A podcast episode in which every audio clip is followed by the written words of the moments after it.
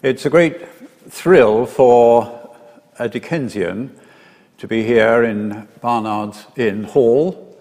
Uh, I must be standing just a few yards away from the site where Pip, in Great Expectations, 200 years ago, because the novel was set back in the second, third decade of the 19th century, um, on a dark and very stormy night, Pip heard the footsteps on the stairs of his benefactor returning from Australia to greet his gentleman again.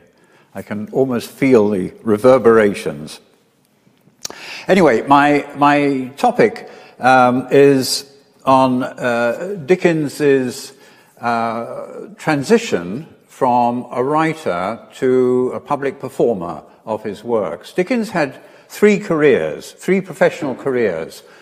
He was a novelist, he was a journalist, and he was a professional public reader for the last 12 years of his life. And those of you who uh, heard Michael Slater's talk um, last week um, will realize from that the, the, the way in which he, he so deftly set the context that this extraordinary new career of Dickens has blossomed really in the last decade of his life.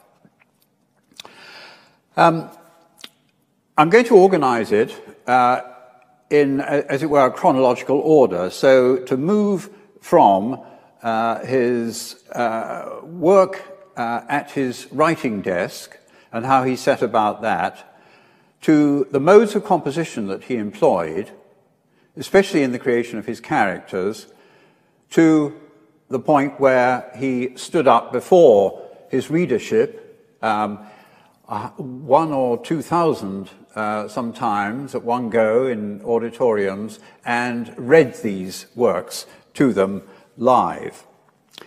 Um, it was uh, th- this third career of his as a, as a public reader, professional public reader, was extraordinarily lucrative. Dickens's estate at his death was around £93,000. And about half of that was estimated to have been income derived from his public readings. So it was e- extraordinarily profitable for him. Anyway, I'm going to start uh, Dickens at his writing desk. Um, from improvisation to planning in the middle period, how he set to work to create the, uh, the novels, uh, and then considering the way in which the, the writer is in a peculiarly isolated position and, and how Dickens, at his solitary writing desk, craved the companionship of the readership that he couldn't see and devised all sorts of means in order to create a special kind of rapport with that invisible readership. And to move from there to his initiating this new career um, uh, and devising the reading desk and the various props, the whole ensemble, because he was um, a manic controller. So uh, all of the apparatus necessary for him to maximize the effect of his readings was devised largely by him. Um, and then uh, at the end, we'll see Dickens uh, returning rather reluctantly, turning away from the, the, uh, the, performance lectern, the stage, back to his private desk. So it comes full circle. We start with this quotation on that first slide. I've often thought that I should certainly have been as successful on the boards as I have been between them. And Dickens was a very shrewd judge um, of, of his own talents. Well, here is Dickens at his desk in uh, a photo posed, obviously, I think, in uh, a photographer's studio, as well as various other images um, of him. And there were many, many of these images of Dickens at his desk in the act of creation. And I'll come back to some of these later. Um, his desk was immaculate. When he came in in the morning to his desk, wherever he was writing, whichever house he was in, uh, whether he was abroad on holiday, everything on the desk had to be exactly shipshape uh, clean, tidy, orderly. um, Dickens was uh, very much a kind of control freak in terms of personal discipline and disciplining the space around him. Um, it, seems, it seems odd, doesn't it, that this is the case with, with, with Dickens, who seems in, in so many other ways to, to cross all sorts of boundaries. And indeed, um, getting up to give public readings of his books was in some ways transgressing a boundary at the time. But maybe it's, it's the case that because he had this wild, vagabond imagination, he needed a, a kind of regularizing framework. Um, anyway, the whole family uh, was subject to this uh, manic discipline. Uh, here is his uh, daughter, Mamie, uh, recalling um, his father's habit of inspecting, um, inspecting the house every day. Um, he made a point of visiting every room in the house once each morning. And if a chair was out of its place, or a blind not quite straight, or a crumb left on the floor, woe betide the offender. In spite of this, this um, extraordinary discipline, uh, Dickens was able to compose uh, in the very early stages of his career with uh, extraordinary freedom and, and spontaneity, and to be able to improvise. This is a manuscript page from Oliver Twist, um, which he wrote in uh, Doughty Street, 48 Doughty Street, his first family home, uh, where the first of his children were born, uh, which is now, of course, the Charles Dickens Museum in Doughty Street. And here's an account given by his brother in law. One night in Doughty Street, Mrs. Charles Dickens, my wife, and myself were sitting round the fire, cosily enjoying a chat, when Dickens, for some purpose, came suddenly from his study into the room. What, you here? he exclaimed. I'll bring down my work. It was his monthly portion of Oliver Twist for Bentley's, in a few minutes he returned, manuscript in hand, and while he was pleasantly discoursing, he employed himself in carrying to a corner of the room a little table at which he seated himself and recommenced his writing. We, at his bidding, went on talking our little nothings. He, every now and then, the feather of his pen still moving rapidly from side to side, put in a cheerful interlude. It was interesting to watch upon the sly the mind and the muscles working or playing in company as new thoughts were being dropped upon the paper, and to note the working brow, the set mouth, with the tongue slightly pressed against the closed lips, as was his habit. It's extraordinary that Dickens could be creating this, this novel um, scenes of Oliver in, in Fagin's den while he was in his own cosy middle class drawing room chatting with uh, his uh, wife and, and family. As time went by, this um, capacity to, to improvise freely uh, changed pretty drastically, and the extraordinarily clean manuscript page of Oliver Twist that you see there on the left um, turned into the, the, the densely corrected uh, manuscript page of the, the Tale of Two Cities and other novels. As time went by, he found it harder and harder. He became more and more pernickety about getting just the right phrase. Uh, so all sorts of crossings out, and that old spontane- spontaneity had gone, as, as inc- increasingly he mastered the art of the novelist. Um, one friend who uh, came into Dickens' study uh, late on in Dickens's career, uh, saw, caught sight of one of these later manuscripts and said to, said to Dickens, how, uh, how on earth uh, can you do without somebody doing a fair copy? Can't you get a secretary to type out a fair copy for the printers? It must be a nightmare for them. and Dickens said, no, I've discovered that if you send that kind of copy to the printer, um, they give it to the seasoned veterans of the printing house because they're the only ones who can read my writing like that.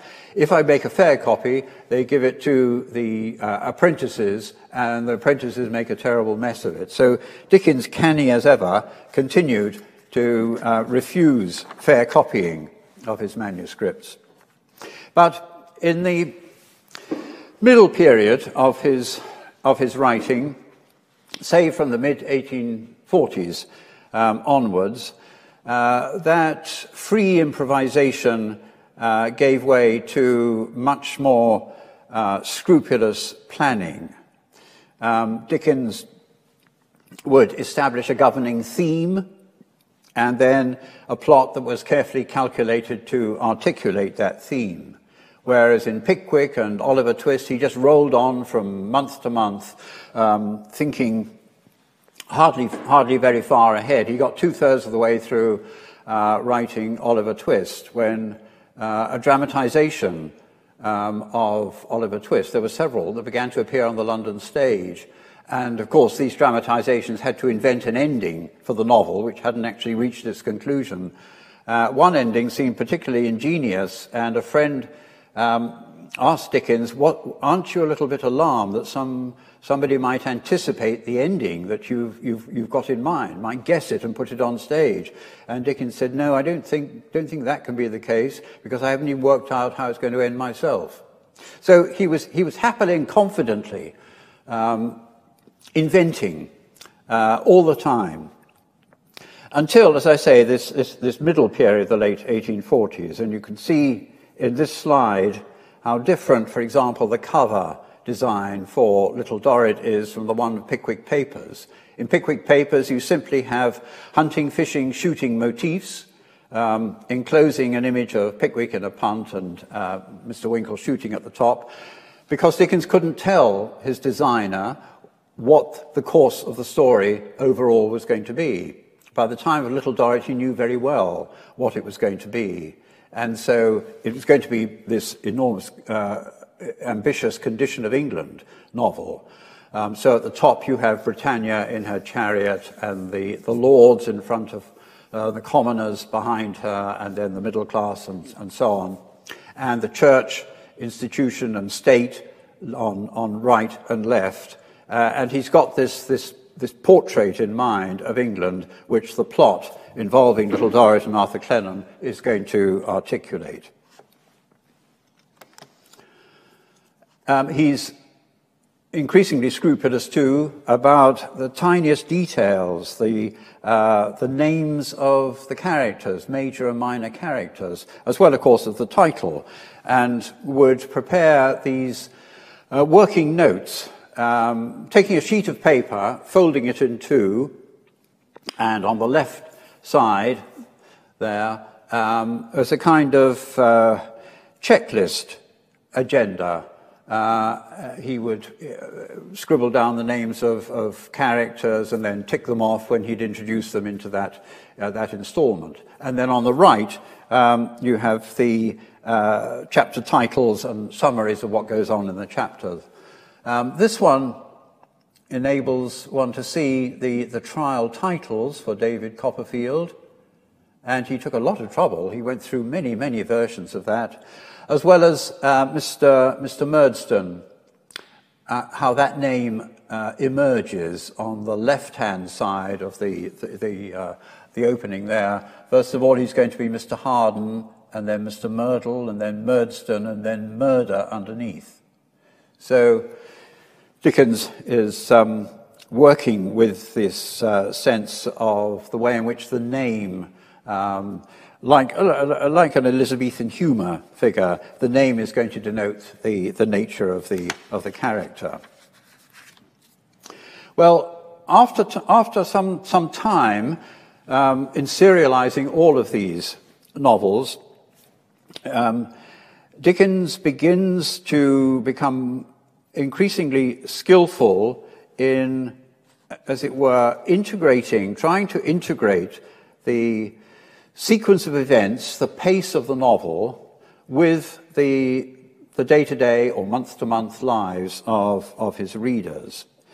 Um, and this is a way of closing the gap, as it were, between him, the storyteller, and the readers themselves, and between his fictional world, his imaginary world, and the real world of people. This is why um, Dickens is so often, it's so often suggested that Dickens would be a, a, a very ingenious uh, writer of soaps.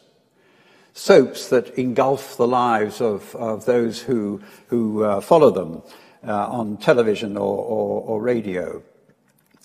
Around the time when he is beginning to start this planning, Dickens declares in uh, a preface to um, Master Humphrey's Clock, which housed the Old Curiosity Shop and uh, Barnaby Rudge, in a short address to his readers, he says, To commune with you in any form is to me a labor of love.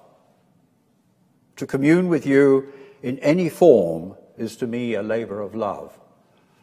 It's almost prophetic of the way in which he's later going to commune with them face to face in the halls all around um, Britain and, and in America. A labor of love. So, here in uh, his working notes for Little Dorrit, just to give one instance, um, he's bringing together a group of disparate people at the beginning of the novel uh, in uh, quarantine, topical, uh, in Marseille uh, before they return to England. They have to stay there um, uh, in quarantine, having landed at Marseille port and on the way to England for a period. They, they slightly get to know each other and then they part. And Dickens writes a little memo to himself, uh, thinking that this is a good strategy to develop in a serial novel. People to meet and part as travelers do, and the future connection between them in the story, not to be now shown to the reader, but to be worked out as in life. Try this uncertainty and this not putting of them together as a new means of interest. Indicate and carry through this intention.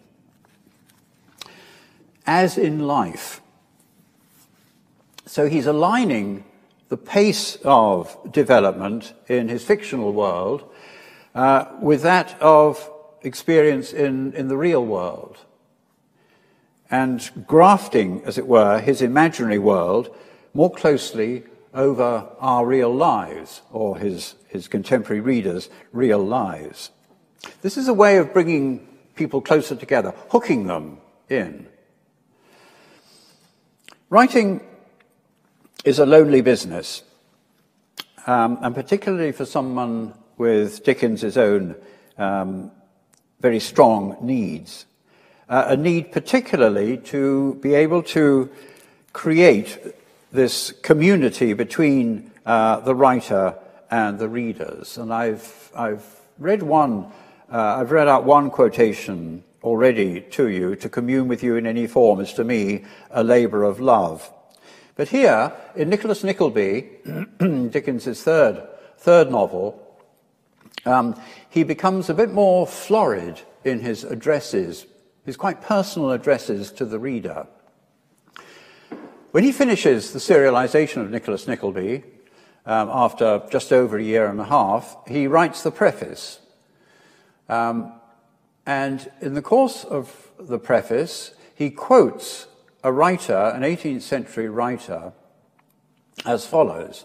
This is, he's quoting Henry Mackenzie. The author of a periodical performance commits to his readers the feelings of the day in the language which those feelings have prompted. And as he has delivered himself with the freedom of intimacy and the cordiality of friendship, he will naturally look for the indulgence which those relations may claim. And when he bids his readers adieu, will hope as well as feel the regrets of an acquaintance and the tenderness of a friend. Obviously, sentiments that Dickens really warmed to. And now look at the closing paragraph by Dickens himself. With such feelings and such hopes, the periodical essayist the author of these pages, Nicholas Nickleby, now lays them before his readers in a completed form, flattering himself, like the writer just quoted, that on the first of next month they may miss his company at the accustomed time as something which used to be expected with pleasure. And think of the papers which on that day of so many past months they have read as the correspondence of one who wished their happiness and contributed to their amusement. Reluctant to say farewell and hoping that his readers will miss him. And as if to reinforce this very personal rapport that Dickens was trying to develop with his uh, readership, um, the, he and his publishers decide to put a little oval portrait of Dickens, an engraving of the famous Maclise portrait, as the frontispiece. Um, the first time, really, uh, Dickens is, is, is glimpsed by his readership, but Dickens wants to show himself as well as express his closeness of feeling. In addition to that, instead of putting printing underneath uh, Charles Dickens by Daniel Maclise, uh, they print uh, a facsimile of Dickens's own signature. So he signs himself off to his reader, faithfully yours, Charles Dickens. You, you could hardly get much more personal as a writer with, with a readership that, that you can't see. This sense of uh, correspondence, think of the papers which on that day of so many past months they have read as the correspondence of one who wished their happiness and contributed to their amusement. Um, the idea of a novel as correspondence from the author is something that um, I was going to say tickles Dickens' fancy, but is actually much more vital to him. Here are some more remarks that Dickens makes on this subject, writing to friends. I wish you would regard my Christmas books and Dombeys and so forth as letters to you. And again, I really think so often of my friends in writing my books and have the happiness of knowing they think so much of reading them that I have a sort of stupid sense as if they served for letters. So, this strongly personal need for communication grows and grows on Dickens, and the need to um, establish some particular kind of rapport.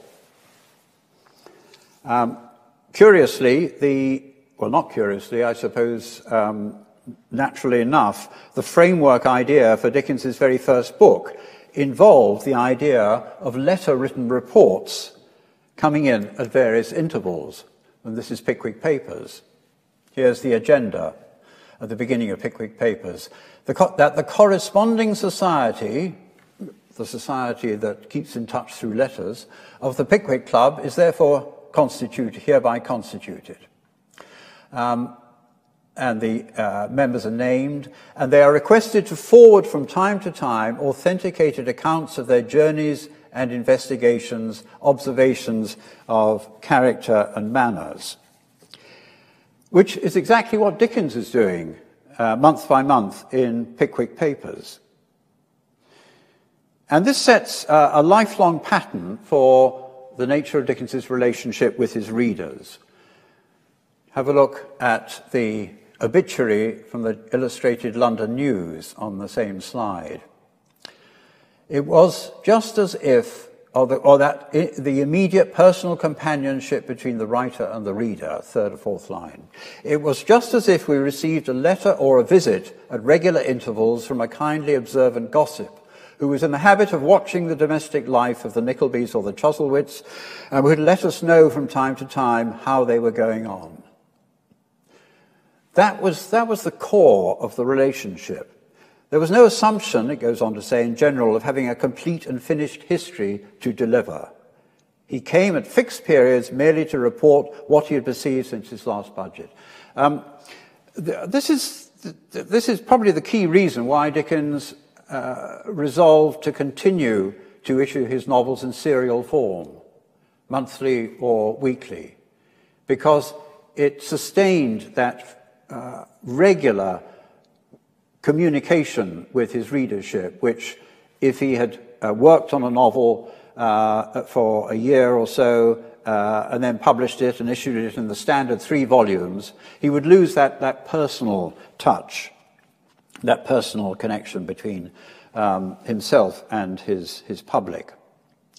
Um, well, I've said that uh, writing is a lonely business, and Dickens certainly felt that uh, acutely.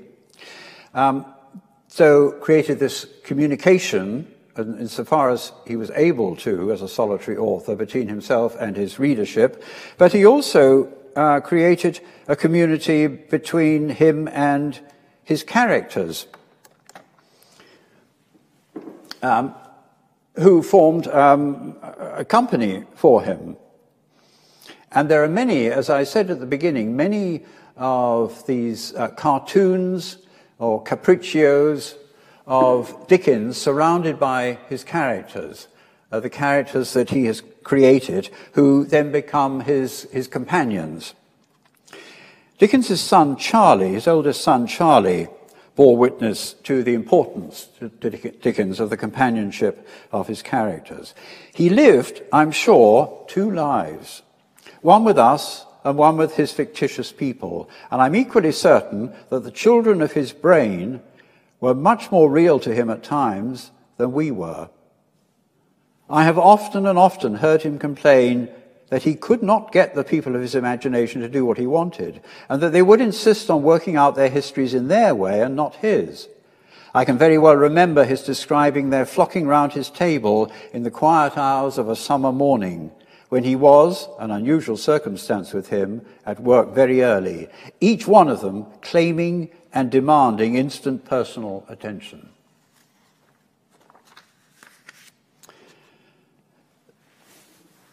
the exercise of, of, of composition of these characters who were to help sustain him in his loneliness in, in his study um, is, is quite complicated. Um, there are various versions of uh, Dickens at work, various accounts and speculations of Dickens at work, and indeed various versions of the act of creation that Dickens himself um, testified to. Uh, one is uh, a kind of passivity. In this famous uh, painting, uh, Dickens's Dream, we see the uh, author detached from, from his desk in, in a kind of reverie. And here's some comments from uh, Dickens and from uh, a friend of his, G.H. Lewes. Dickens once declared to me that every word said by his characters was distinctly heard by him.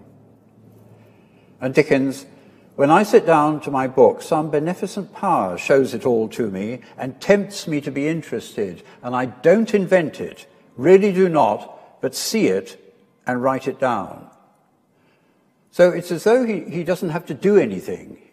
He simply gets himself in a, in a certain frame of mind, and the story and the characters come up spontaneously uh, in front of him. Uh, and that's presumably why uh, R.W. Buss uh, conceives of the painting in this way, of these, these characters in, in, groups or singles swirling about him like ectoplasm, as though this kind of creative energy is just uh, evaporating from him and, and filling, filling the void. The other uh, kind of, of creation is, is not at all passive. Uh, and this draws on the uh, account, famous account, by uh, Dickens's daughter Mamie. On one occasion in the 1850s, when she was ill, she was allowed into Dickens's study. He, he never brought anyone else in because it would, it would distract him, as it were distract him from his necessary solitude. Um, and he, he said, um, no, nobody else is in the house to look after her. He said, please just uh, lie on the couch um, and try and keep as quiet as possible unless you, unless you feel particularly ill, in which case let me know. Um, And uh, so Mamie watched her father at work at his desk and saw that every now and again he would, he would suddenly jump up and go over to one of the many mirrors in the room and start making faces in the mirror. Uh, go back to his desk and start writing very busily, and get up again, go back over to the mirror, make more faces, sometimes making sounds, strange voices into the mirror as he watched the contortions of expression in the mirror, uh, and then look into the middle distance and go back to his desk and write again. Um, so here he was, he was creating and, uh, or, and almost auditioning his characters in front of the mirror, uh, their, their voices and their looks, so that he could then describe, as it were, what he saw in his imagination when he put uh, quill to, to paper. Um, he evidently had a very uh, particular knowledge of every single movement of, of, of, his characters, how they looked, how they spoke. Um, he told one uh, friend that uh, he knew much more about his characters than were ever written in the book. So they had a life outside the book which never got into the book. Um, and he would uh, occasionally um, pose for the illustrator to indicate the sort of posture that he wanted when uh, the illustrator was saying, well, how would Mr. Jasper look in, in The Mystery of Edwin Drood, uh, as, as in here. So this combination of um, a craving of close rapport with his public and the impulse in his study to perform his characters, the combination of these two could only uh, lead to, to one outcome, and that is to head towards the, the, uh, the stage. Um, Dickens uh, was a born actor, could have made an acting career, uh, certainly persuaded those who saw him act that he was immensely gifted there's the uh, comment by uh, one stagehand uh, who had been involved in one of Dickens's amateur theatricals, uh, who confided to Dickens when they were alone together, What an actor you would have been, Mr. Dickens, if it hadn't been for them books. Dickens uh, had, had a delight in inhabiting other, other characters, um, a, a particular delight and in organizing amateur theatricals. And uh, there's one comment that he makes, which I think is very significant for what I'm coming on to now. And this is at the bottom of this uh, slide. He's talking about the Frozen Deep, the, the fateful play in which he takes the lead part. As to the play itself, when it is made as good as my care can make it, I derive a strange feeling of it like writing a book in company, a satisfaction of a most singular kind which has no exact parallel in my life. So, writing a book in company, in a way, is what I've tried to describe he was doing, except that the company was virtual. Uh, on the stage, He's with a group of other people, that's one company, and he's in front of an audience, that's another company. And this is a much more uh, invigorating, in, inspiring experience of creation, of, of character creation on stage. Um, and so Dickens decides to take the plunge and to convert these occasional readings for charity into a professional career. As a means as he says here, of strengthening those relations, I may almost say of personal friendship, which is my great privilege and pride, and my responsibility to hold with a multitude of persons who will never hear my voice nor see my face. And so I come among you here to uh, deliver my novels in person on stage, uh, which he did. And I'm going on to look at some of the preparations that he made for this. It's important to stress that the readings were a kind, for, for Dickens, a kind of compromise between private drawing room entertainment and public theatre. Uh, no doubt he wanted the full experience of public theatre, but he presented himself as a gentleman in uh, white tie and tails uh, behind a desk uh, delivering a kind of drawing room entertainment. He never strayed either side from his desk. He kept that discipline. Uh, furthermore, he, he hardly ever gave readings, and he gave about 475 readings uh, in North America and in Britain. Um, and he very seldom gave them in theatres, in public theatres. He preferred mechanics institutes, concert rooms, uh, assembly rooms, town halls, and so on. Um, here he is uh, experimenting with various desks. First, ones that only revealed his, his face, and then bit by bit, um, his own, devi- own devised desk uh, there on the right. When I first entered on this interpretation of myself, I was sustained by the hope that I could drop into some heart some new expression of the meaning of my books that would touch them in a new way, some new expression of the meaning of my books that would touch them in a new way. We'll, come on to this new expression of books. Uh, this is Dickens's own drawing of uh, the reading desk that he eventually devised. So instead of this very high kind of pulpit lectern, which concealed most of him, um, he reduced it to the point where he could free the whole of his upper body to uh, be able to, to give gestures and full physical as well as facial expression to, to his readings. And it was this desk that he devised and had specially made that he took around uh, America, uh, as well as uh, all, over, all over Britain. Uh, and this, we don't have any uh, really um, helpful, detailed uh, visual description of the, the set itself. But there was a sounding board behind Dickens because he had to project without microphone out to halls where there might be one and a half thousand people. And, and sometimes people simply didn't, didn't hear him, uh, however much he tried to doctor the acoustics. He and his team tried to doctor the acoustics. But he read in a frame of gas, gas jets uh, bright gas jets um, that would uh, illuminate him uh, pretty fiercely. Uh, and he traveled with uh, a special lighting man, a, a, gas man, as well as two or three other people, and his manager, a crew of about four or five, all the way around America and, and Britain, with this collapsible, movable set.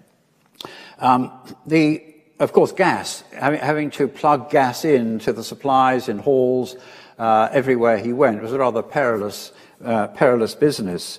Um, and there were several mishaps. Uh, one I just mention here in Worcester, Massachusetts, at a reading, the hall where he was due to read, not a theatre again, uh, had been prepared for a, a three day exhibition organized by the New England Poultry Club and about 250 fowls were lodged overnight in premises just off the, the main hall. Um, come the time of the reading, uh, the gas lights came up gently in the hall, and particularly when Dickens's stage lights were on full, the birds who had bedded down for the night saw the light seeping into their quarters, assumed it was dawn, and a crescendo of crowing accompanied Dickens's readings for some time. Um, we have no uh, sound recording, of course, of Dickens giving a reading, only ear witness records of how he impersonated his characters um, from these uh, scripts that he, he devised himself. I'll give one or two examples of uh, how, an, uh, uh, how uh, a witness heard Dickens. This is Mrs. Gamp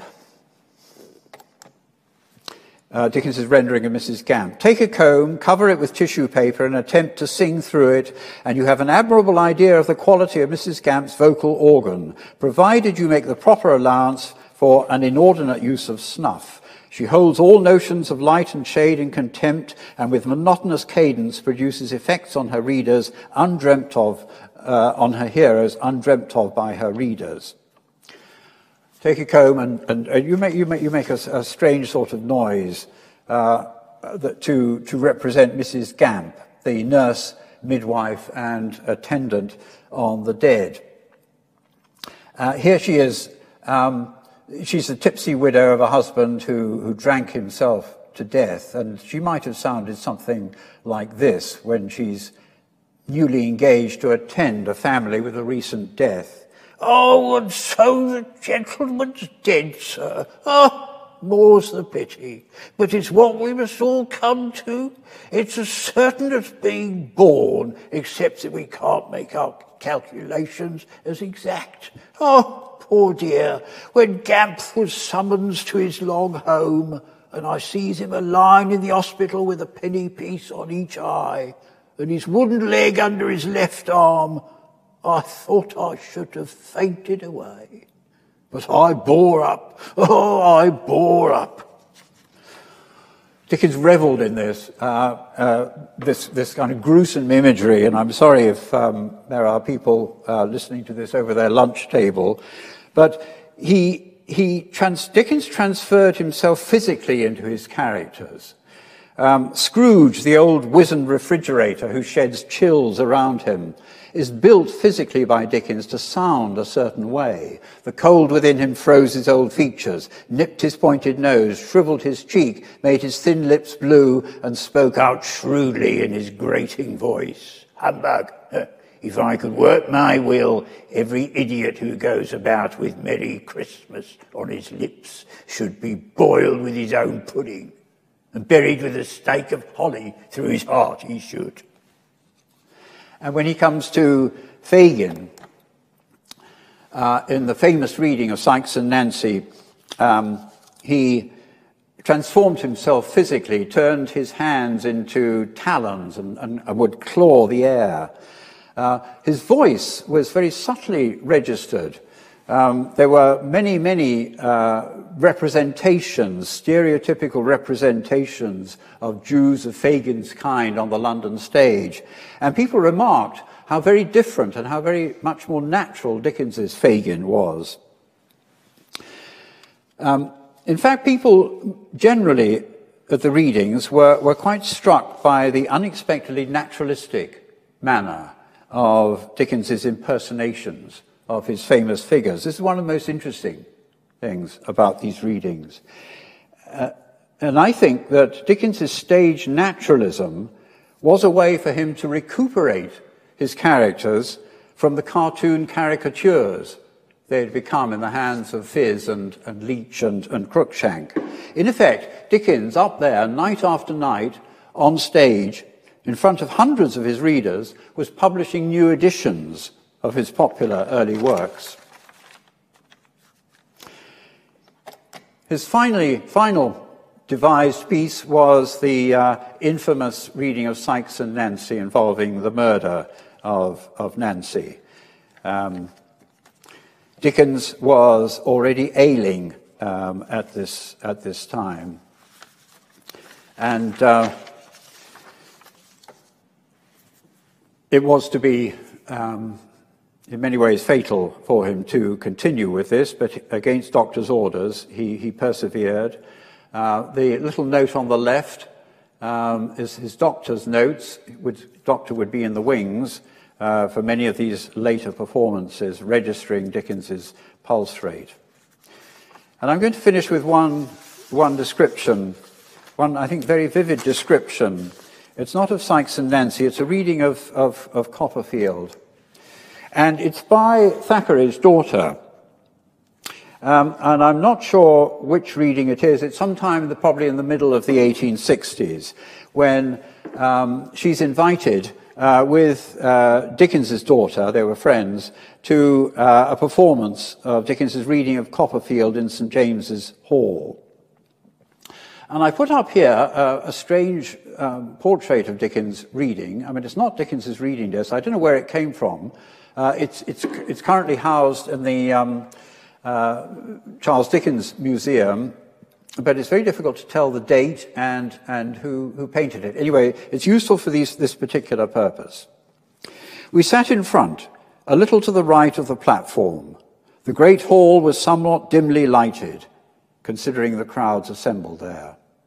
The slight figure stood alone quietly facing the long rows of people. He seemed holding the great audience in some mysterious way from the empty stage. Quite immediately, the story began. Copperfield and Steerforth, Yarmouth and the fisherman and Peggotty, and then the rising storm. All was there before us. It was not acting, it was not music, nor harmony of sound and colour, and yet I still have an impression of all these things as I think of that occasion. The lights shone from the fisherman's home, then after laughter, terror fell. The storm rose. Finally, we were all breathlessly watching from the shore, and this I remember most vividly of all. A great wave seemed to fall splashing onto the platform from overhead, carrying away everything before it, and the boat and the figure of Steerforth in his red sailor's cap fighting for his life by the mast. Someone called out, was it Mr. Dickens himself who threw up his arms? It was all over. We were half laughing, half crying with excitement, being at that special time still very much wrought up, remembering the past. Naturally, our emotions took shape. Um, that, is, that is the full painting from which I detached this, this scene behind. But it's, it's the only one I know that, that tries to give that impression of the way in which um, Dickens' stories came to life behind him and around him as he impersonated his characters and, and built his sets uh, for the imagination of these, this audience. Well, Dickens's health um, broke down in the spring of 1869, uh, possibly a minor stroke down his left side, and he was prone to occasional verbal stumbles. Uh, one night, in London at uh, a reading at St James's Hall. His son was in the audience uh, in the front row, and um, Dickens was reading the trial, and he couldn't pronounce the name Pickwick. Uh, of all names, Dickens couldn't pronounce the name Pickwick because of this disabling stroke. Uh, he pronounced it Picksnick, Picnic, Peckwicks, struggled and struggled, and then gave a surprised grin to his son, who was obviously in a state of, state of some panic. Um, the reading stopped on doctor's orders and family insistence, and a series of farewell final readings in London was devised from February to March 1870. The last reading was the 15th of March, and Dickens read the, the trial and um, the carol, Pickwick Trial and Carol, left the stage, thunderous applause. He came back onto the stage and uh, gave a short speech, of which this is part. Ladies and gentlemen, in but two short weeks from this time, I hope that you may enter in your own homes on a new series of readings, at which my assistance will be indispensable. But from these garish lights, I vanish now forevermore with a heartfelt, grateful, respectful, and affectionate farewell. Uh, well, it wasn't really a farewell. Dickens couldn't say goodbye. Um, in fact, as that implies, his audience was simply to become his readership again. So Dickens returns to his solitary writing desk and replaced his actual public presence with his virtual presence as the storyteller who guaranteed to pay his regular installment visits every month for his devoted readers. And alas, of course, it was a pledge that was too short lived. For 12 weeks um, after this uh, final performance at St. James's Hall, he had his fatal stroke at Gad's Hill. Thank you.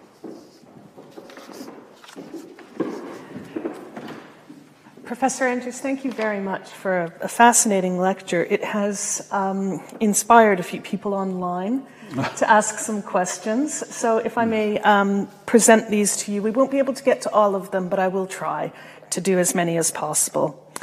Um, did Dickens find British and American audiences for his readings reacted differently? Mm. And if so, how did he respond to this, for example, by choosing different pieces to read or by reading more or less dramatically? Mm. yes. Um, the, well, the one report that, that um, I've picked up is that when Dickens returned from the American uh, tour, um, his, his readings were more melodramatic, more pronounced, uh, more, more flamboyant uh, for his English audience than for, than for the Americans. So whether it was because the Americans wanted something, something bigger, um, more, somehow more, more dramatic, um, more caricatured, uh, I'm not sure. But um, uh, there was a comment that I meant to um, read out here. Just, just bear with me one minute. Um, uh, yes, this is uh, this perhaps keys into that question about British and American audiences. Um, here's one report from uh, an English magazine uh, when the reviewer went to see Sikes and Nancy. Um, it was a great study to watch the faces of the people, eager, excited, intent, permitted for once in a lifetime to be natural, forgetting to be British, and cynical and unimpassioned. yeah. So I think, um, and also in America, he was reading to much bigger halls, I think. So he had to amplify uh, everything that he did much more. Uh, maybe when he came back to the smaller English halls, that was too amplified, and he had to scale, scale it down a bit. I have a question from uh, a PhD candidate at Cambridge who is defending her dissertation tomorrow. it is on uh, uh, reading prompt copies, his reading prompt copies. She says that you've inspired her today. Um, my question is about what do you think about Dickens' claims around his rehearsing of readings, like Marigold, 200 times, for instance, and the relationship between rehearsal and the prompt copies? The books themselves essentially become props by the end. Yes, yes, that's, that, that's right, absolutely right. Um, um, he, did, he did rehearse and rehearse and rehearse. He was, he was a, a perfectionist. Mm. Um, and uh, towards the latter part of this reading career, um, he reported that he, he now knew all of his readings off by heart. Uh, there are about 16 um, separate texts of readings, and given that his performances lasted about two hours, it was an astonishing feat of memory. But I also wonder whether it wasn't um, due to his having uh, two or three minor strokes that um, certainly in, in, one of the later strokes, uh, he was partly paralyzed down the left hand side. So it was hard for him to hold the book. So it was just as well that he learnt it off by heart.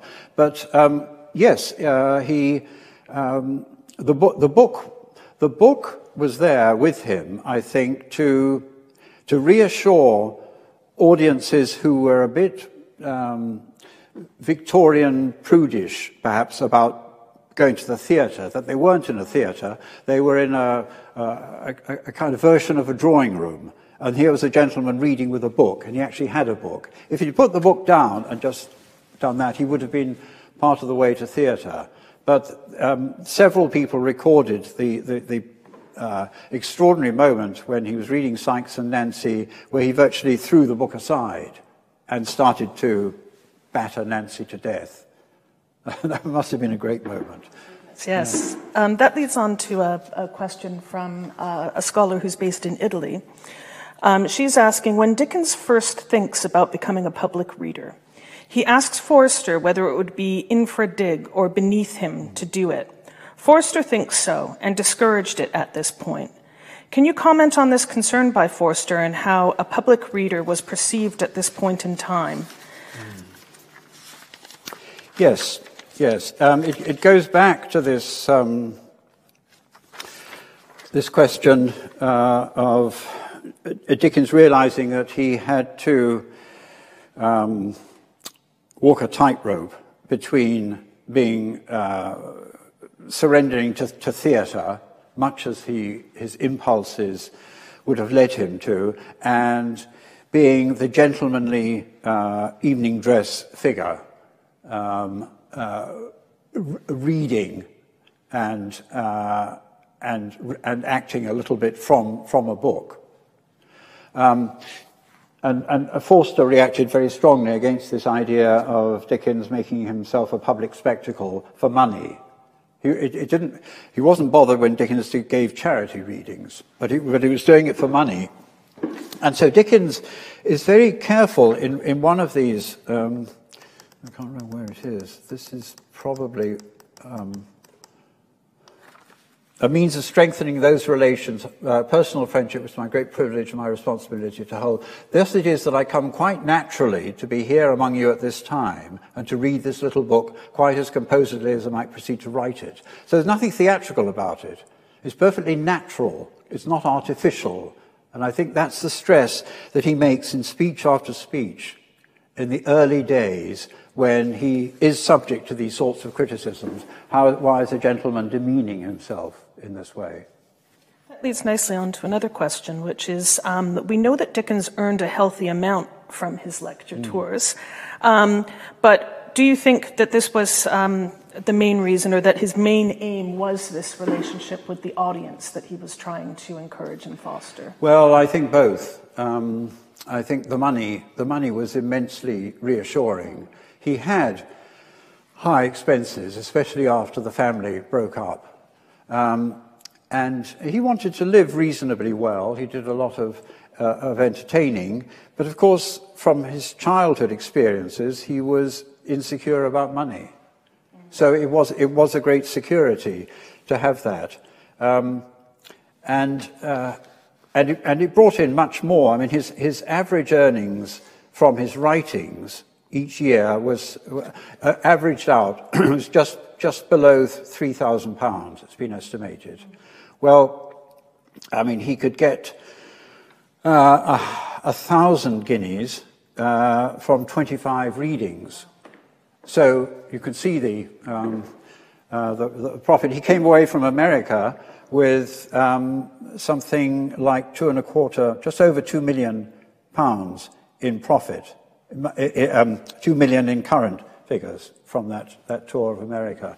But it, I, I, think it's been well said that the, the one, you know, Dickens's family broke up, um, he, he lost some, he lost loved ones here and there, but the one, the one enduring love relationship that he had in his life was the one he had with his reading public.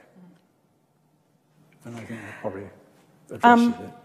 One, one, I think probably the last question we're going to be able to manage. Um, this is from Christine Corton, who says, Thanks, Malcolm, for such an excellent lecture. I wonder how you would compare Dickens' relationship to his reader and Anthony Trollope's, where Trollope often involves the reader with novelistic devices or plots he will use quite openly. So I think it's about that direct address to the reader that um, Trollope kind of involves himself in at times. Sorry, the, the question again. Um, I wondered how you would compare Dickens' relationship to his readers and Anthony Trollope's, where Trollope often involves the reader with novelistic devices or plots mm. that he'll use quite openly. Mm. Mm. Um,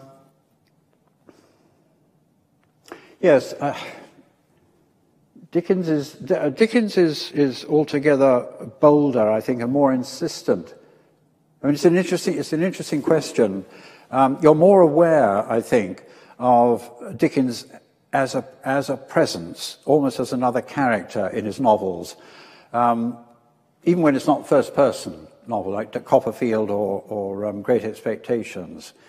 There's, there's an insistent sense that um, you're aware of the storyteller, conjurer, magician at work, um, manipulating um, making fanciful metaphors, uh, cracking jokes, digging, digging you in the ribs now and again, as well as conjuring this extraordinary realistic world.